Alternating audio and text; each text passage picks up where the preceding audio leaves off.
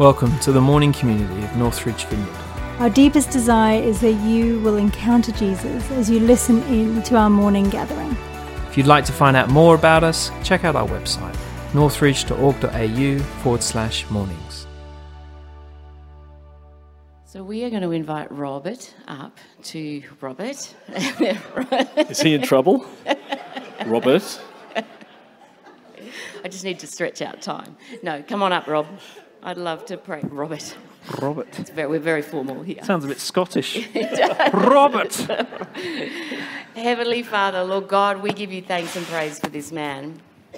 Lord, we thank you that you've placed him in the role that you have, and we thank you for the word that you've given him this morning. Lord God, we ask that as he blesses us through um, shining a light on your word, Father, that you would bless him. Father, increase the fire, increase the thing you're doing in his heart, Father, and let it come through his words and out into our community this morning, Lord.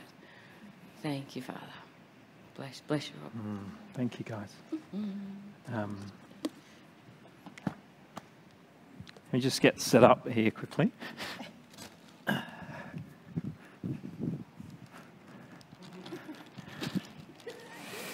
I have a lovely bottle of uh, Spanish red wine here this morning. This is one of my one of my props. I don't know if you can see this. Some red grapes. These were the seeded ones. We got my mistake, weren't they? Okay. Can you guess what we might be looking at this morning? Some of you may have read ahead. We're not going to look at communion.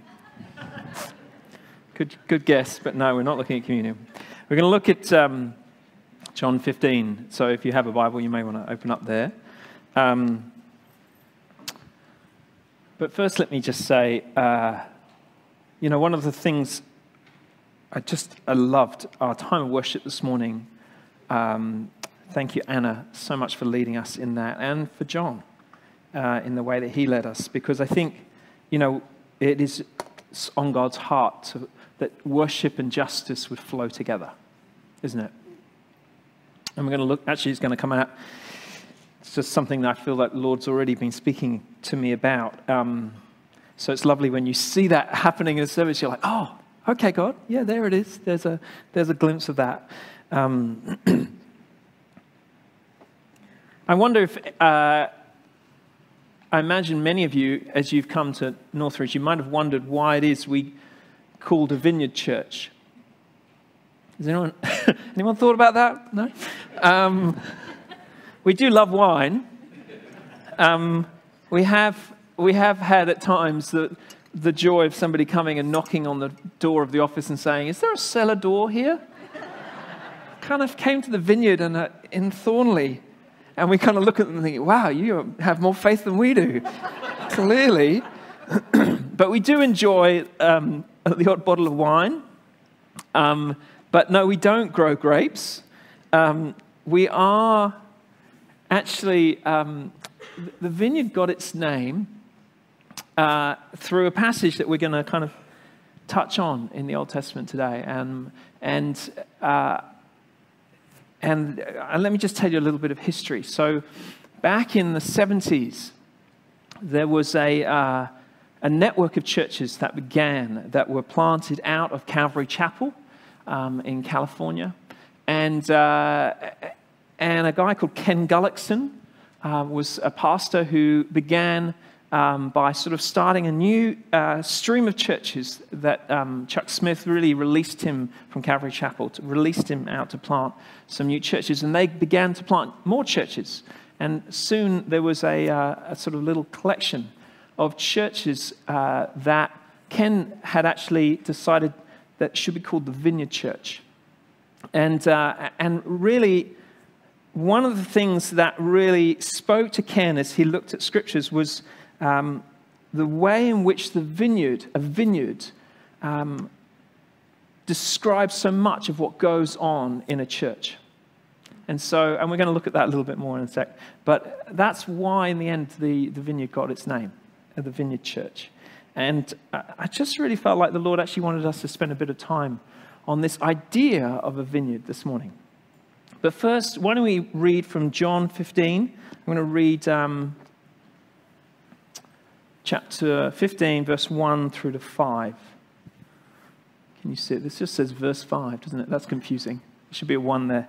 1 to 5. Okay. So this is Jesus speaking. He says, I am the true vine, and my Father is the gardener. He cuts off every branch in me that bears no fruit, while every branch that does bear fruit, he prunes so that it will be even more fruitful. You are already clean because of the word I have spoken to you. Remain in me as I also remain in you. No branch can bear fruit by itself, it must remain in the vine. Neither can you bear fruit unless you remain in me. I am the vine, you are the branches. If you remain in me and I in you, you will bear much fruit. Apart from me, you can do nothing. I already had someone this morning tell, tell me that one of these verses was their favorite verse. And I, I'm very conscious that I'm speaking about a passage that for some of you will be very close. Um, and I, my heart this morning, if you, is, is really that we would um, hear Jesus' words perhaps in a deeper way. That we would come as humble learners. We would kind of take on the posture that his disciples had as they sat there listening to him and go, What, did you, what are you wanting to say to us, Lord? Jesus, what are you wanting to say? I don't know uh, if you've, like I say, spent much time maybe up at the Hunter, or um, I know there are some other fantastic vineyards around Australia. I haven't had a chance to visit really any of them, have we? That's a shame. We should get down to Margaret River or somewhere like that. Um, but I, I, have spent also some time in South Africa and um, seen some of the wonderful vineyards there. Um, and I, I don't know if you quite appreciate, but vineyards take a very long time to plant and to grow and to develop fruit. So if you were actually thinking, I've got a plot of land, not in Thornleigh, but somewhere warm and sunny, and you thought, I'm going to grow a vineyard, you would have to plant baby vines, and it would be probably at least three years before you would see any fruit coming. And uh, I'm not. I'm not an expert in vine in vineyard growing. See, I can't even say the proper word. But um, it's just fascinating to me as I read a little bit about what does it take to actually grow and produce wine, how many steps there are, how long it takes, and how much pruning goes on. I think we've got a couple of photos just to give you an idea of what, what this is like. So there's some baby vines being planted, and they're protected. And in the first few years, they need a lot of watering and pruning and protection from pests and disease. There's an awful lot of work that goes into it. And then after three years, they, they, before, just before they start to um, flower, you get these sort of dormant vines that look like they're almost dead. But even then, the gardener, if you like, the, the, the vine grower needs to come along and start pruning back um, the branches. Otherwise, the vines will actually produce too much fruit, and the fruit that is produced won't be any good. And so it has to be cut back. And then after that, what happens is the, the vines actually flower. I think might be another photo there. Maybe not. Uh, the vines actually flower, and you see um, you know, amazing buds starting to come out, but they have to be carefully protected probably jump back to the other photo, Barry. Thank you. They have to be carefully protected from the cold and from the frost because it's often in early spring. So you might have even seen this. Some vineyards have giant fans that blow across the vineyard just to try and keep the warm air circulating so that frost doesn't set in. When the fruit actually comes and emerges, then the, the, then the workers have to actually start pruning back the fruit that's come and end up, what ha- happens often is that a lot of fruit ends up dropping on the floor. And it can be quite, quite hard to kind of see all this fruit dropping on the floor. But if they don't do that, then the, again, the fruit that comes through won't have all of the nutrients and the best sort of life from the vine. And, and it won't become its best fruit. And then eventually, what happens is uh, the actual grapes start to redden, turn from a sort of green color into this beautiful dark red color. Um, and even at that point, once again, the gardener's coming through and cutting away more and more. In fact, they have to cut back the, the canopy to make sure just enough light comes through so that the, the grapes don't turn too red, don't sunburn, but they get enough light. So there's this constant tending and cutting away and pruning and pruning. And then eventually, after all of that, we'll jump back a sec, Barry. After all of that comes the harvest and the pressing and the fermenting and eventually the bottling. It's a, it's a fascinating thing to me that Jesus chooses this image when he stands up and he says, I am the vine. I'm the vine. He's not just talking about any tree, he's talking specifically about grapes and, and production of wine. If you think about how, throughout the ages, how long wine has been drunk for, right? Wine comes up, doesn't it, in history again and again and again. And it was, it was like the other thing they drank water and wine in Jesus' time. And so the production of wine, the, the sort of commonplace uh, feature of vineyards was just, just so, uh, like I say, commonplace in their thinking. And um, so when Jesus starts to talk about the vine, I want you to just have a bit of a think as well about what was going on in Israel at that time. Because Jesus is speaking into a context where Israel has been conquered and, and is being subjugated by a very oppressive Roman presence. And the disciples are sitting there listening to their Messiah, trying to make sense of the world in which they live, right? So they're, they're sitting there thinking, would this Messiah restore Israel back to the nation that it was called to be? And that's, that's the questions.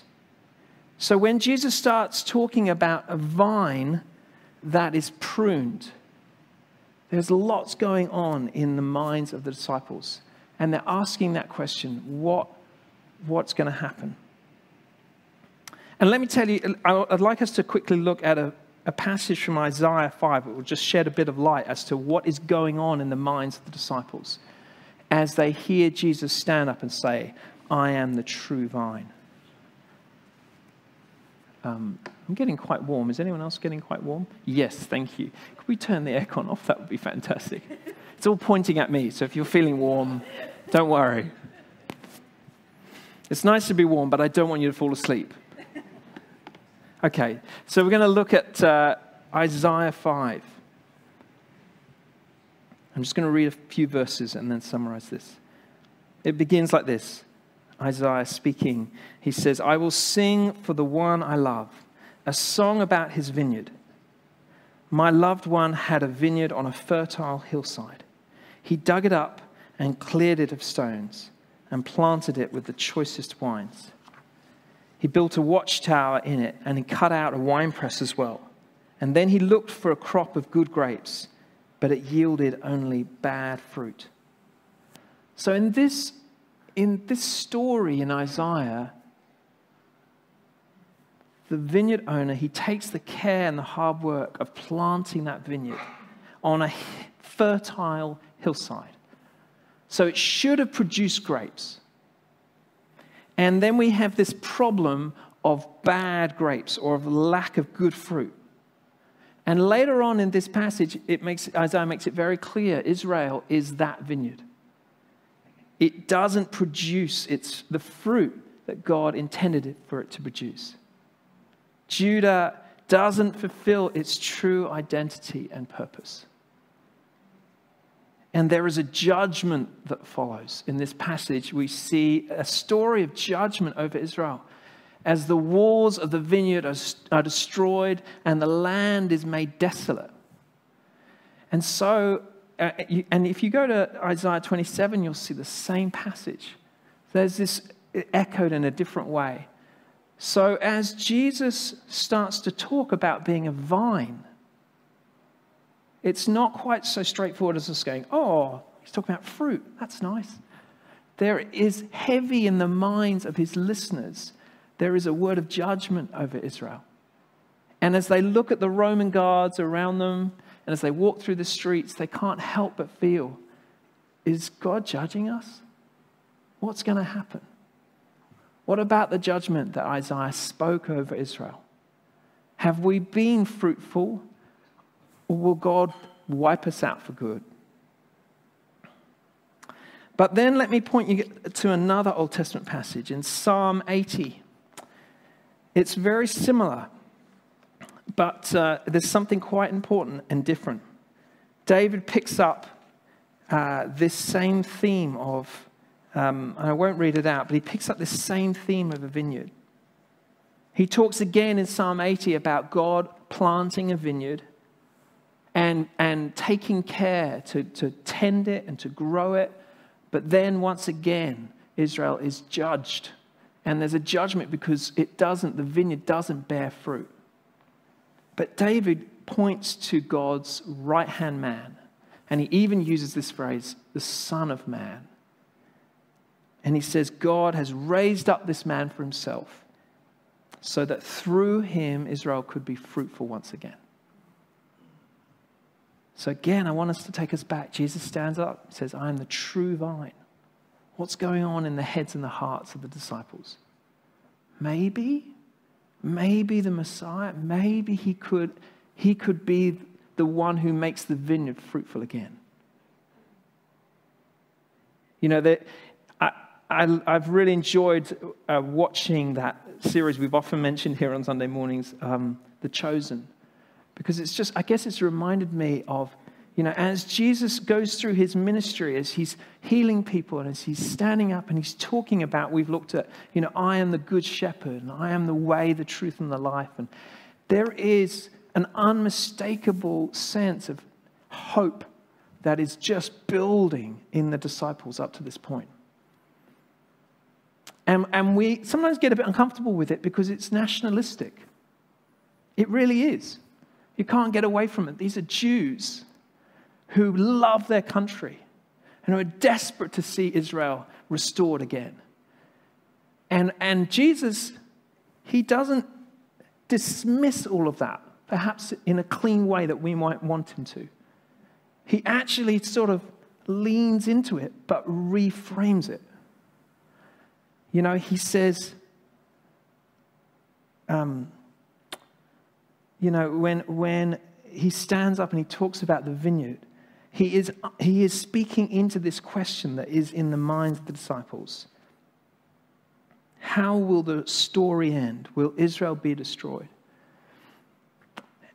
If you think of the beginning of Acts 1, do you remember that moment when the disciples turned to Jesus?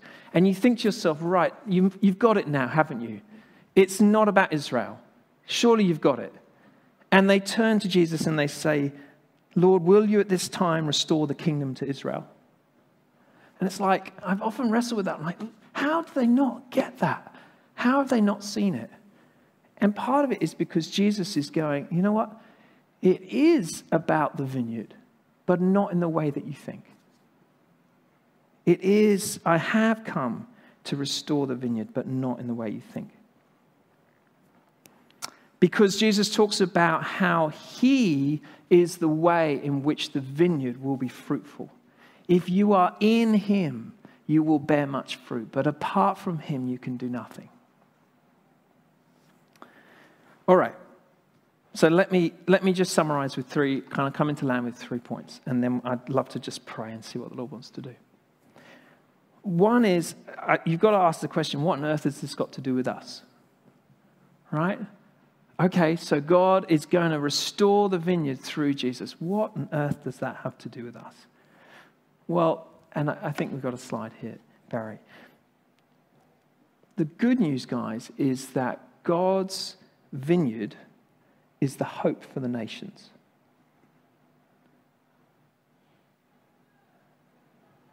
You see, this vineyard that God planted, it wasn't just a nation, but actually it was God's plan to restore the earth. It was the promise of his kingdom. And Jesus has become the supreme reference point of what that kingdom is.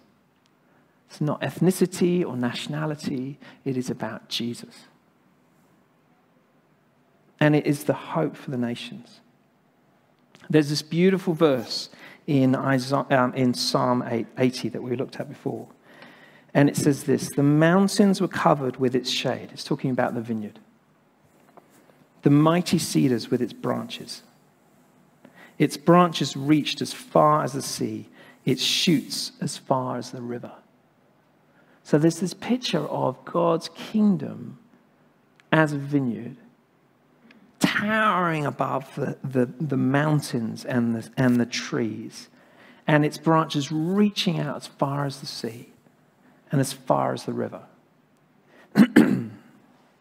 as we were praying before uh, the service today, I really felt the Lord actually wanting to just speak into that. There's somebody today um, who I, I just felt the Lord saying, I'm going to send you to the nations. Because actually, his kingdom is full of fruit, of good wine. And, and he is sending us out into the nations, right to the edges at the far ends of the sea. And that might just, I, you might kind of be like, I think that's crazy. Have you looked where we are? We can't even really leave the country. It's in the middle of COVID. How am I supposed to get, go to the nations? But I really just sense like, I don't know who that is here this morning, but I just got a sense the Lord is wanting to say, I am sending you to the nations. A bit like Noah and the ark had no idea how it was going to work, but he built it anyway. No sign of water. And uh, I just felt like, yeah. So if, that, if that's you, great. Let me, let's move on. In, uh, you know, in Jesus' words, we hear this extraordinary claim. You know, he is now the vine, and we are the branches. And we get to be drawn into that kingdom that will fill the earth with its fruit. Because this is God's plan to save humanity and rescue the whole world. You may remember in Revelation, do you remember that? It says, there's that cry at that moment when Jesus is crowned king, and it says, uh, they cry out, The kingdom of the world has become the kingdom of our Lord and his Messiah, and he will reign forever and ever. Guys, this is, this is God's dream for the world. That Jesus, the true vine, has become the king. That is the good news. That is the good news. That's the gospel. It's good news for the world.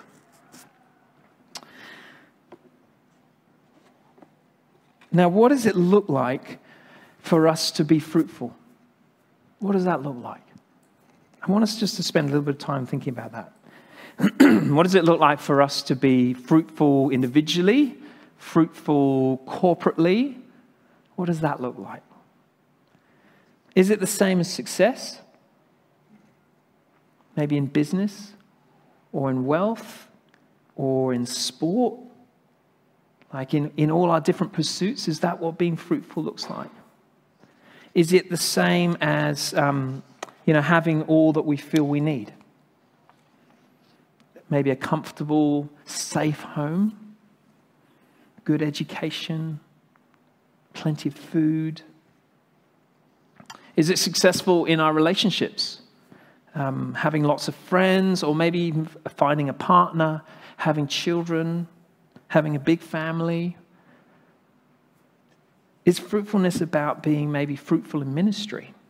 You know, we use that word fruitful, but what does Jesus mean when he says, You will bear much fruit? Maybe those are all really good things. Maybe it's that.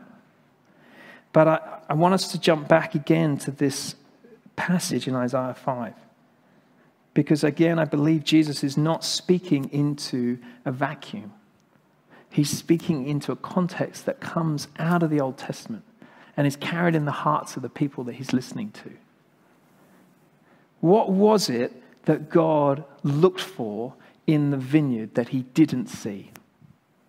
In Isaiah, we read that God looked for justice, but he saw bloodshed for righteousness, but he heard cries of distress. So the fruit that God looked for from Israel was faith was, was justice and righteousness. And when we look at Psalm 80, we see that the reason for God's judgment on them was because they weren't faithful to Him. The fruit that God expected faithful hearts, righteous lives, and justice for the poor. That is the kingdom. That's the picture of the kingdom. And lastly, how do we, how do we bear fruit? How are we fruitful? I mean, in one level, it's easy, isn't it? Jesus says, just remain in me. But at another layer, that, that's hard to, to get our heads around. We just want to try harder, you know, particularly when I say, okay, what's the fruit? Uh, faithfulness, right, let's be more faithful. Like righteousness, okay, I'm going to live more righteously. And justice, yeah, let's do justice. And that's, that's the heart is in the right place. But actually, Jesus says, Come, remain in me, abide in me. Hold is the word there that Jesus uses in the Greek. Hold, hold in me. Allow my words to remain in you. And look, practically, what does that mean, guys? It means spending time in worship, it means spending time talking to Him, studying His Word, learning from Him. But I think, you know, it, it also means where there's the flame in us, fanning that in, fanning that flame cultivating a heart that's soft and teachable, being vulnerable with Jesus as you come to him. I love at the end of this passage, we didn't read the whole lot in John 15, but he says, Whatever you, whatever you ask, it will be given. And uh, Jesus is describing a, a, a posture to him that is just come and ask me. Just come. Whatever you need, just come and ask me. Because actually, that's how we abide in Him. That's how we remain in Him. It's when we go, we need this, I'm going to try and get that myself, that we actually start to live apart from Him. God doesn't want us to be independent, He wants us to be entirely dependent on Him. So we've got some time to. Um, see what the Lord wants to do this morning and just spend some time in prayer. I'd love to do that. Thank you for listening to me in quite a warm room. You did really well. Um, should we just stand together and just uh, invite the Holy Spirit to come and to minister? I might, can I grab one of those mics? Thank you. You won't have to listen to my breathing.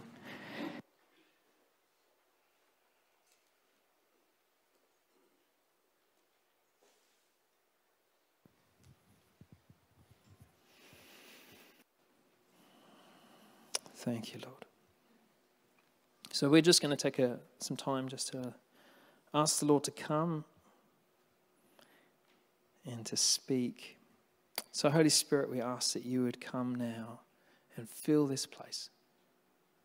Thank you that you've already been here working today. We sensed your presence. Come, Lord.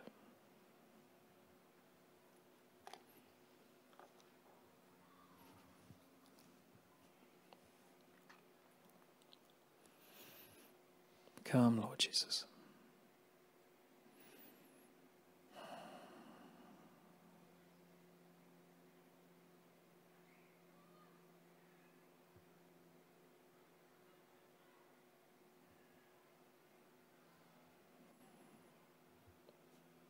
I think for some today, folks, as we read this, these words of Jesus, you know that you've grown apart from Jesus.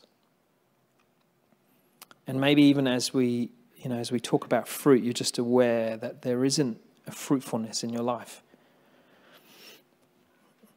And that um, you need, you need to come.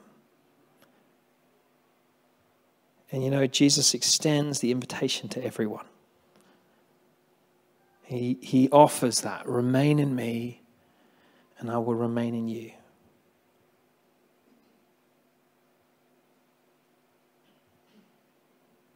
So just come, if that's you, just come to Him now. Just spend a bit of time in this place. Just allow yourself, just speak to Him. He says He stands at the door and knocks. He wants to come in and share a meal with you.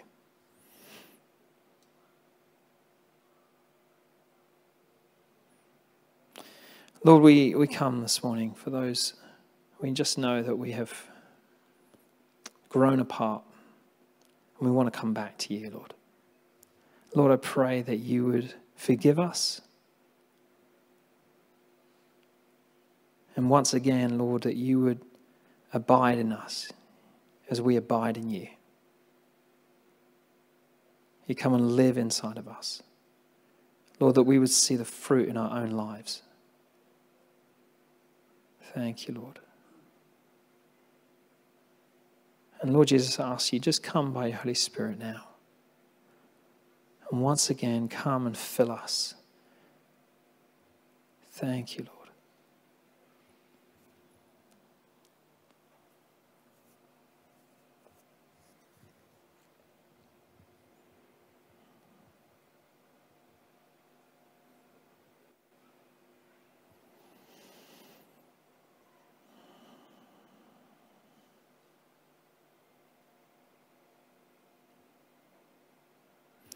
I've got a sense as well that for others, you know, that you're hungry to see fruit that hasn't come.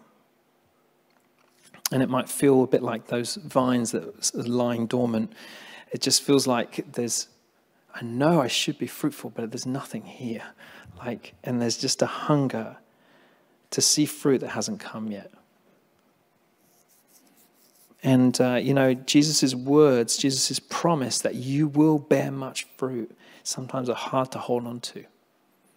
But we would, I just really got a sense we'd love to pray for you for faith this morning. So, can I ask you to be bold? Put your hand up if you, as I'm saying that, you know that's you. We just love to lay hands and just bless you in that. Fantastic. Folks, just, is anyone else? We just, all we're going to do is just pray a blessing of faith over you. Okay. Folks, just to have a quick look and see if there's someone near you with a hand up. All we're going to do is not long prayers. I'd love to just encourage you to go and lay a hand on them, just on their shoulder.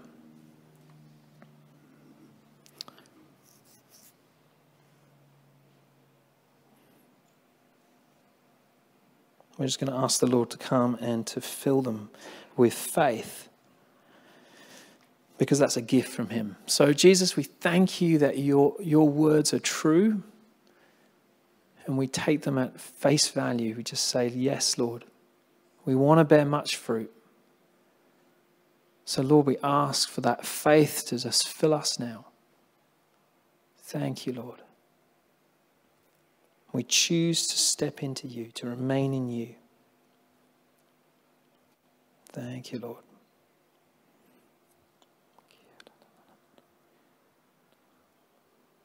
Thank you, Lord.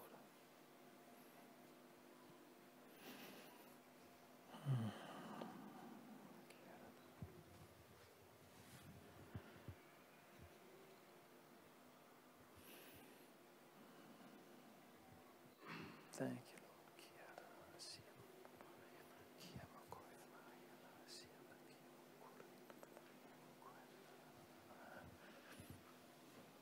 Anna, would you come and wherever you are? Come and just play some worship music over us, that'd be great.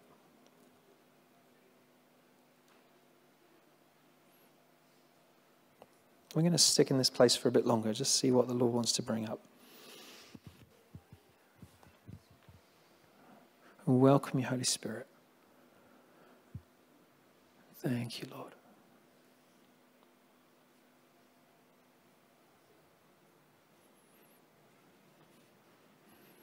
Thank you, Lord.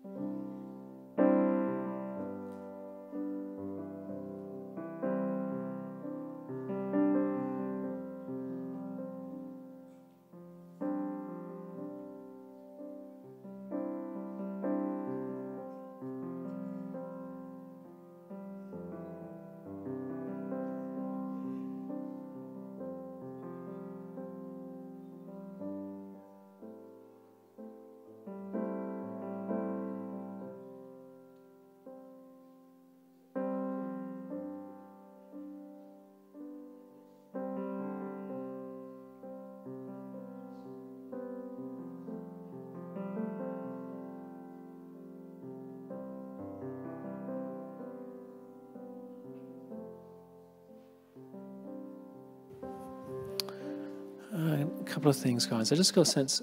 Um, for some, Lord's just stirring up some intercession in you.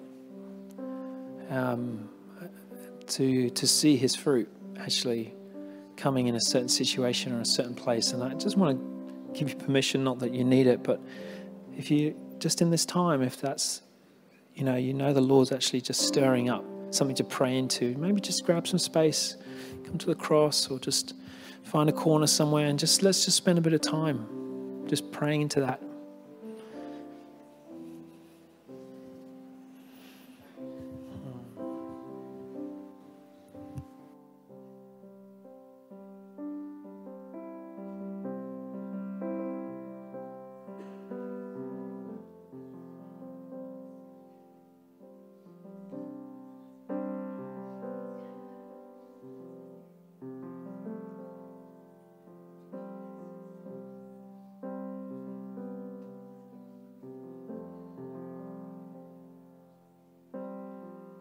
Also, just um, got a sense that the Lord wants to do some healing around stomach issues today. I think whether it's IBS or some other things that, I don't know, I just felt like they're quite symbolic of what we're talking about today. The Lord wants to bring some healing there, particularly uh, issues with the stomach where it's difficult to keep certain things down. It's like the stomach doesn't process certain things. Um, I know there's can be a bunch of things, but if you if you um, would like some healing for that this morning, can I just get you to just to raise a hand? We would love to just pray into that. So, any healing for just your stomach struggling to process certain things, keep things down? No. Well, perhaps you'd like, if you, yeah, do somebody just. Uh, make sure we're getting some prayer for that. And if you would like someone to pray for you into that, please just grab someone near you. We'd love to pray into that.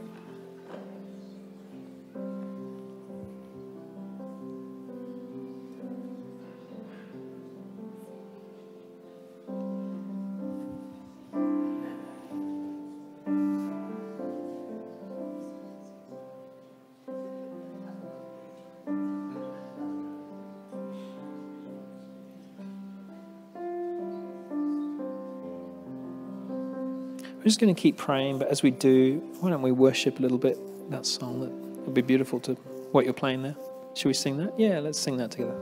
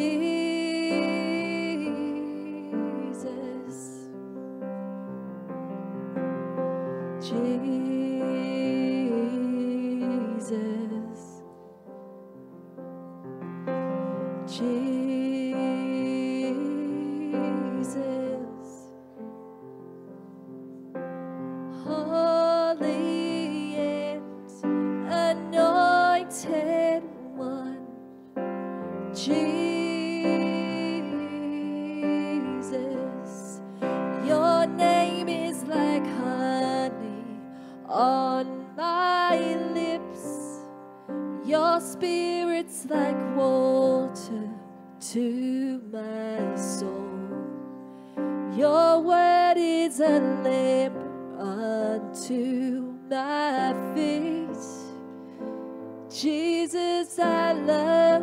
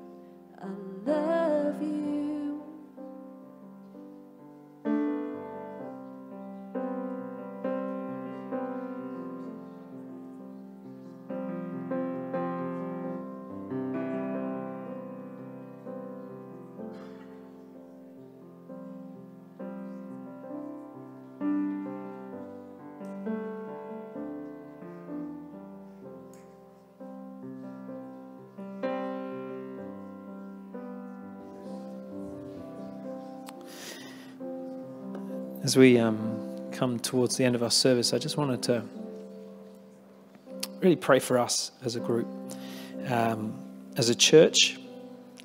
This, these words in Joel 3 just echoes what we've been looking at this morning. In that day, the mountains will drip new wine, and the hills will flow with milk. All the ravines of Judah will run with water. A fountain will flow out of the Lord's house and will water the valley of acacias.